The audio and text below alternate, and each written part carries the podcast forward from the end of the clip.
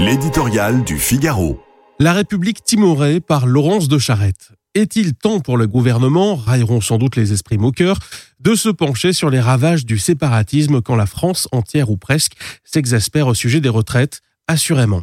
Plus que d'un passage en force au Parlement, la colère qui jaillit comme spasme dans les rues depuis la crise des Gilets jaunes se nourrit de l'affaissement de l'État, de son impuissance à répondre aux grands défis de la globalisation, de ses capitulations et les violences qui prospèrent en son sein visent, elles, délibérément son effondrement.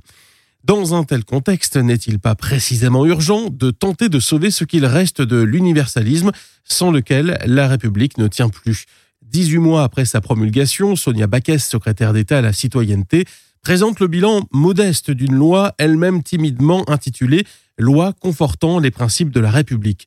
On aura certes fermé temporairement plusieurs mosquées, dispensant des prêches ouvertement salafistes, dissous une poignée d'associations trop manifestement radicalisées, et tout juste commencé d'examiner d'un peu plus près les circuits financiers qui alimentent l'hydre islamiste.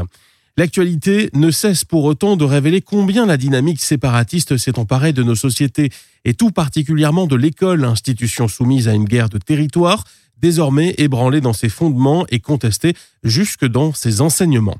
Les récentes tribulations de l'imam Iqwisen, ce prédicateur frériste fiché S, connu pour ses discours de haine contre l'Occident et ses valeurs, que nos voisins ont fini par expulser à notre place, ont cruellement souligné nos pusillanimités nos empêchements multiples et si pleins d'absurdités. Pour contrer les funestes dessins de l'islam politique, il faudra, à n'en pas douter, déployer un peu plus de volonté. Et tandis qu'à Sainte-Soline, Rennes ou Paris sévissent en marge des manifestations des extrémistes qui ont trop souvent montré leur connivence intellectuelle et morale avec l'islamisme, on ne peut qu'espérer un véritable sursaut de clairvoyance et de fermeté.